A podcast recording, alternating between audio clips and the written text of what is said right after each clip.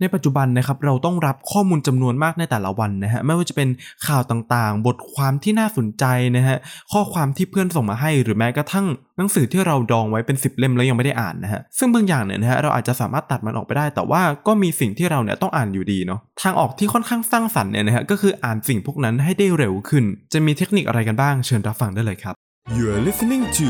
How to Study Podcast because study is so fun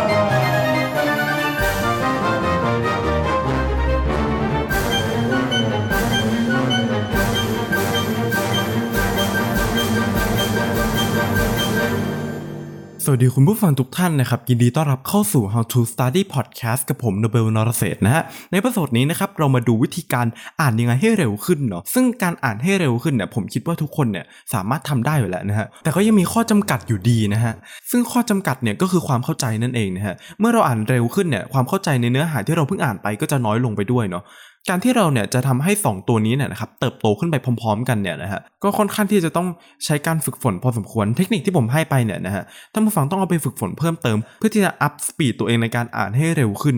บางอันอาจจะช่วยได้เลยนะฮะแต่ส่วนใหญ่ก็คือต้องฝึกนิดนึงแหละ โอเคเรามาเริ่มกันที่อันแรกดีกว่านะครับโดยปกติเวลาเราอ่านเนี่ยนะครับคุณผู้ฟังบางท่านอาจจะแบบอ่านไปแล้วก็เปล่งเสียงออกมาด้วยนะครับซึ่งนั่นทำให้ speed ของการอ่านของเราเนี่ยลดลงแบบลดฮวบเลยนะฮะเออเพราะฉะนั้นแล้วอะ step แรกที่เราควรจะผ่านไปได้ก่อนนั่นคือการไม่อ่านออกเสียงนั่นเองนะครับหรือแม้กระทั่งขยับปากตามเวลาอ่านอันนี้เนี่ยนะครับก็ต้องลดลงไปเรื่อยๆเนาะซึ่งผมคิดว่ามันอาจจะไม่ยากสักเท่าไหร่นะฮะในการที่เราเนี่ยสามารถอ่านแบบไม่ออกเสียงหรือว่าอ่านในใจได้ แต่สิ่งที่มันจะยากไปกว่านั้นนั่นก็คือการอ่านตามแบบในใจ พอจะเก็ตไหมฮะมันคือการที่เราเนี่ยนะครับอ่านไม่ได้ออกเสียงก็จริงนะ แต่ว่ามันก็มีเสียงบางอย่างที่แบบอ่านไปพร้อมกับเราในใจด้วยเนาะเราเรียกว่า sub vocalization นะครับหรือว่า inner voice ก็ได้เนาะซึ่งเป็นเสียงที่แบบตามเราหลอกหลอนนั่นฮะเออเวลาเราอ่านอะไรเงี้ยนะครับมันจะมีเสียงหนึ่งที่แบบผุดขึ้นมาในใจนะฮะแล้วก็แบบออกเสียงตามขึ้นมาในใจ เสียงนั้นนะฮะทำให้เราอ่านช้าลง วิธีการที่จะทำให้เสียงนั้นหายไปเนี่ยนะฮะมันก็มีอยู่หลายอันเหมือนกันนะฮะ อย่างเช่นนะครับเรานับ 9 ถึง 1 ในใจเนาะนะครับ 9 8 7 6 5 4 3 2 1 ในขณะที่เราอ่านเนื้อหานั้นๆไปด้วยนะครับ ในการฝึกอันนี้เนี่ยนะฮะอาจจะทำให้ความเข้าใจเราเนี่ยนะครับลดหวบในช่วงแรกเนาะเออมันจะแบบต้องแยกสมองสองส่วนหรือยังไงนะฮะแต่ว่าการฝึกแบบนี้ไปเรื่อยๆเนี่ยนะฮะจะช่วยให้ inner voice ของเราเนี่ยนะฮะมันลดลงไป แล้วก็อีกวิธีหนึ่งนะครับคือการฝึกแบบ ใช้แอปพลิเคชันช่วยเนาะมีแอปหนึ่งที่ผมอยากจะแนะนำทุกคนนะฮะชื่อว่า Elevate นะฮะ E L E V A T E นะฮะคือเขาก็มี training หลายอันมากนะฮะทั้งแบบการคำนวณ grammar ศัพท์ต่างๆ เนาะ แต่สิ่งที่ผมอยากจะเน้นในแอปพลิเคชันนี้เนี่ยนะครับ ลองไป search ดูมีทั้งใน App Store แล้วก็ Play Store นะฮะเขามีฟังก์ชันนะครับที่สามารถฝึกนะครับ เป็นเหมือนกับแบบฝึกหัดที่เราสามารถฝึกได้ในทุกๆวันนะฮะ ในการที่เราเนี่ยสามารถอ่านเร็วขึ้น รวมไปถึงมี eliminating sub vocalization ด้วยนะครับ ก็คือฝึกที่ทำให้ เสียงที่มันคอยกวนใจเหล่านี้เนี่ยนะครับมันหายไปข้อที่2นะครับนั่นก็คือคำศัพท์นั่นเอง ในภาษาไทยผมเชื่อว่าไม่มีใครมีปัญหากับศัพท์ในภาษาไทยเวลาเราอ่านแล้วเราไม่เข้าใจศัพท์คำนี้ หรืออาจจะมีแต่น้อยมากนะฮะแต่ในภาษาอังกฤษเนี่ยนะครับผมเชื่อว่าหลายๆคนอาจจะแบบติดนะฮะว่าเฮ้ยคำนี้มันแปลว่าอะไรนะฮะแทนที่เราจะสามารถอ่านโฟล์แล้วก็รวดเร็วเนี่ยนะฮะมันมาติดกับคำคำนี้ทำให้เราต้องดู context ของประโยคว่าเอ้ยคำนี้มันจะแปลว่าอะไร มันก็ทำให้เวลาที่เรา ควรจะอ่านได้เร็วเนี่ยมันช้าลงไปมันติดขัดกับคำคำหนึ่งเพราะฉะนั้นสิ่งที่ผมจะแนะนำก็คือ การรู้ศัพท์มากขึ้นไปก็จะทำให้เราเนี่ยยิ่งอ่านได้เร็วขึ้นมากเท่านั้นเนาะคำไหนที่ไม่รู้เนี่ยนะฮะจดเอาไว้แล้วก็ เอาไปใส่เทคนิค space repetition นะครับ หรือเป็นเทคนิคการท่องศัพท์เนาะซึ่งผมเคยอธิบายไปใน episode ที่ 29 นะครับ ซึ่งก็เป็นการจำหลาย ๆ เทคนิคที่รวมกันเนาะเป็นการจำศัพท์ที่แบบไม่มีวันลืมนะฮะแล้วก็ค่อนข้างมีประสิทธิภาพพอสมควรเลย ข้อต่อมาข้อที่3นะครับการ track นะครับเออโดยการ track ในที่นี้นะครับปกติคุณผู้ฟังบางท่านอาจจะใช้ตาแบบอ่านอย่างเดียวเลยเนาะซึ่ง การที่เราเนี่ยใช้นิ้วของตัวเองนะฮะหรือว่าใช้ปากกาเนาะซึ่งผมส่วนตัวแล้วใช้นิ้วนะครับเพราะว่าการใช้ปากกาเนี่ยนะครับบางทีเราไม่มีปากกาหรือว่ามันก็รู้สึกแปลกๆอะใช้นิ้วดีกว่านะฮะเออซึ่งการใช้นิ้วตรงนี้เนี่ยนะครับจะทำให้เราสามารถอ่านเร็วขึ้นนะฮะใช้นิ้วแบบกำกับไปพร้อมกับตัวอักษรที่อ่านไปพร้อมกับเอ่อตัวอักษรที่อ่านเป็นบรรทัดบรรทัดบรรทัดไปเรื่อยๆอย่างเงี้ยนะฮะก็จะช่วยให้เราเนี่ยสามารถอ่านได้เร็วขึ้นเนาะซึ่งผมคิดว่าตัวนี้เนี่ยนะครับเป็นตัวที่แบบ ช่วยเพิ่มความเร็วได้แบบทันทีเลยนะฮะไม่เหมือนกับตัวแรกหรือว่าตัวที่ 2 ที่ต้องไปแบบฝึกเรื่อยๆเพื่อเพิ่มแต่ว่าตัวเนี้ยเพิ่มได้ทันทีเลยนะฮะข้อที่4นะฮะฝึกการมองนะครับให้มองได้กว้างขึ้นนะฮะจากที่เราเคยอ่านเนี่ยนะฮะเป็นแบบคำต่อคำใช่ไหมเรารวบคำฮะจากแบบ เอ่อคำต่อคำเป็นสองสาคำต่อครั้งอย่างเงี้ยนะฮะสมมุติว่าเป็นการป้อนข้อมูลเข้าสมองเลยเงี้ยนะฮะปกติเราจะป้อนแค่คำคำคำคำคำงำงำงำเข้าไปอย่างงี้เนาะแต่ว่าเราพยายามที่จะแบบกินหวบเข้าไปทีละสองสามคำอย่างเงี้ยนะฮะก็จะทำให้เราเนี่ยสามารถอ่านได้เร็วขึ้นเนาะหรือว่าถ้าเกิดเป็นเฟสสั้นๆเนี่ยก็แบบรวบเป็นคำเดียวเลย อย่างเช่น nice to meet you อย่างเงี้ยนะแทนที่เราจะไปอ่านว่า nice to meet you อย่างเงี้ยเราก็แบบรวบเลยว่าเออมันคือ nice to meet you แล้วก็เข้าสมองได้เลยอย่างเงี้ยนะครับพวกประโยคที่พบบ่อยๆเนี่ยเราจะสามารถทำอย่างนี้ได้ดีมากๆเนาะส่วนการอ่านที่รวบแบบทีละสองสามคำที่ผมได้กล่าวไป อันนี้อาจจะต้องใช้เวลาฝึกหน่อยนะฮะข้อต่อมาข้อที่5นะครับเป็นการแบ่ง section นะครับของ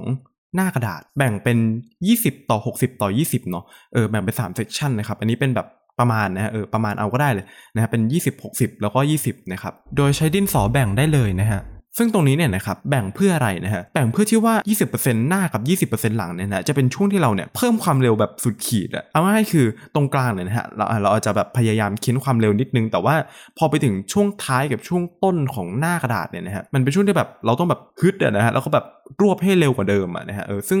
การทำแบบนี้เนี่ยนะฮะมันก็ยิ่งช่วยเพิ่มสปีดตรงการรวบคำสองสาคำขึ้นไปอีกนะครับ โดยทั้งหมดนี้ที่ผมกล่าวมาเนี่ยนะครับสปีดของคนส่วนใหญ่จะอยู่ที่ประมาณ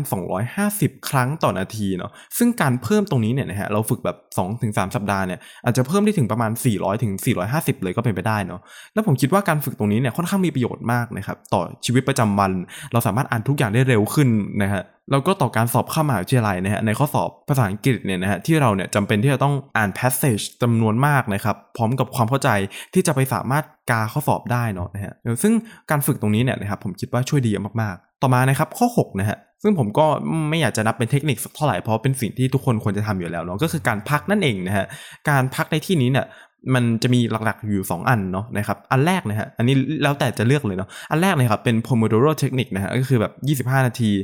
อ่านแล้วก็พักอีก 5 นาทีสลับแบบนี้ไปเรื่อยๆนะฮะส่วนอีกเทคนิคหนึ่งก็คือ 20 ต่อ 20 ต่อ 20 นะครับ เมื่อเราอ่านครบ 20 นาทีนะครับให้เรามองออกไปไกล 20 ฟุต เป็นเวลา 20 วินาทีนะฮะเทคนิค 2 เทคนิคนี้นะครับเป็นเทคนิคที่ผมคิดว่าอาจจะใช้ควบคู่กันไปด้วย หรือว่าอาจจะเลือกอย่างใดอย่างหนึ่งก็ได้นะครับแต่นอกจากพักสมองแล้วการพักตาสองสิ่งนี้ก็เป็นสิ่งที่สำคัญมากนะครับ เทคนิคการอ่านให้เร็วเนี่ยนะฮะทำให้ productivity เราเพิ่มขึ้นนะครับ แต่ว่าอาจจะไม่ค่อย effective เท่าไหร่นะฮะอย่างเช่น การที่เราเนี่ยสามารถจำเนื้อหานั้นๆได้นาน หรือว่าความเข้าใจก็จะลดลงถ้าเกิดว่าเรายังไม่เชี่ยวชาญพอเนาะซึ่งการอ่านให้มีประสิทธิภาพเนี่ยผมเคยพูดไปใน episode ที่ 34นะฮะเป็นเทคนิคของคุณ Bill Gates นะครับที่ผมแบบรวบรวมมาทั้งหมด 4 เทคนิคนะครับสามารถย้อนกลับไปฟังได้เนอะโอเคนะครับก็จบกันแล้วสำหรับเทคนิคประมาณ 6 อันเนาะแต่ยังไม่จบ episode ครับ เพราะว่าผมมีโบนัสมาเสริมให้นิดนึงแล้วกันนะฮะ เป็นโบนัสที่ผมคิดว่าใช้กับตัวเองแล้วมันดีมากๆนะครับ ปกติแล้วเนี่ยนะครับเวลาเราต้องการอ่านหนังสือเล่มนี้นะครับ บางท่านอาจจะอ่านนะครับ เพราะว่าเนื้อหาน่าสนใจหรือบางท่านอาจจะอ่าน เพราะว่าอยากจะซึมซับกลิ่นอายของการอ่านหนังสือไปด้วยอย่างเงี้ยนะครับเออแบบเวลาอ่านหนังสือแล้วมีความสุขหรือว่าอะไรอย่างงี้เนาะแต่ว่าถ้าเกิดว่าไม่ได้รู้สึกว่าอยากซึมซับอารมณ์แต่ว่าอยากซึมซับแค่เนื้อหาเนี่ยนะครับลองหันไปฟังพวก audio book ดูเนาะหรือว่าพวกพอดแคสต์นะครับพวกนี้เนี่ยนะครับมันช่วยให้แบบเราสามารถซึมซับพวกเนื้อหาได้เร็วขึ้นมากๆนะฮะเวลาแบบนั่งทำงานอยู่หรือว่าขับรถอยู่ก็สามารถฟังได้เนาะหรือมากไปกว่านั้นเนี่ยนะครับหาก คุณรู้สึกว่ามันยัง productive ไม่พอเนี่ยนะฮะ พวก audio book หรือว่าพวก podcast เนี่ยก็สามารถเร่งความเร็วขึ้นไปได้อีกนะฮะ จาก 1 เท่าเป็น 2 เท่า 2 เท่าเป็น 2.5 เท่าเป็น 3 เท่าอย่างนี้เนาะ ก็จะทำให้เราสามารถแบบซึมซับได้เร็วกว่าเดิมอีกนะฮะ digest ได้แบบเยอะมากๆต่อวันนะฮะ ซึ่งโอเค อันนั้นก็เป็นเทคนิคที่ท่านฟังอาจจะรู้อยู่แล้วนะครับ แต่ว่า โบนัสอีกข้อหนึ่งที่ผมอยากจะให้ไปเนี่ยนะครับคือผมอยากจะบอกว่าทุกเล่มนะครับเกือบเกือบหนังสือกับทุกเล่มนะฮะจะมีสรุปอยู่ในอินเทอร์เน็ตนะฮะอย่างเช่น Sapiens ก็จะมีสรุปอยู่ในอินเทอร์เน็ตนะครับหรือหนังสือเล่มอื่นๆ แทบทุกเล่มเนี่ยนะครับผมผมแทบจะการันตีได้เลยนะฮะว่ามีนักอ่านบางท่านเนี่ยนะครับที่ไปสรุปไว้ในบล็อกของตัวเองนะครับในบทความของตัวเอง การสรุปตรงนี้เนี่ยนะครับก็จะสรุปโดยนำเนื้อหาแบบ 50-60 หน้ามาเหลือเพียงแค่แบบ2อสหน้านะครับผมก็คิดว่ามันค่อนข้างจะ ดีมากๆเนาะซึ่งการที่เรามีตรงนี้เนี่ยนะครับเราสามารถแบ่งได้เป็น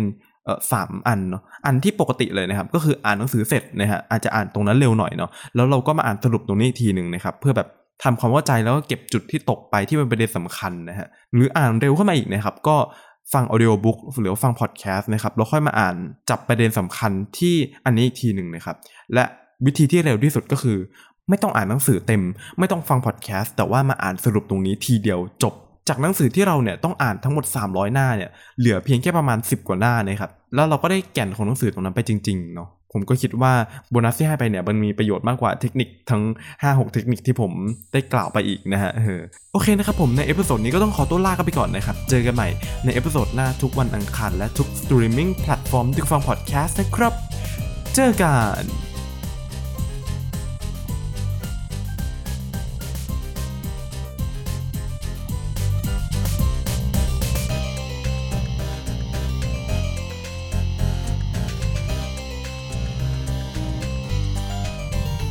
Thank you for your listening. See you in the next episode. And don't forget to have fun with your study.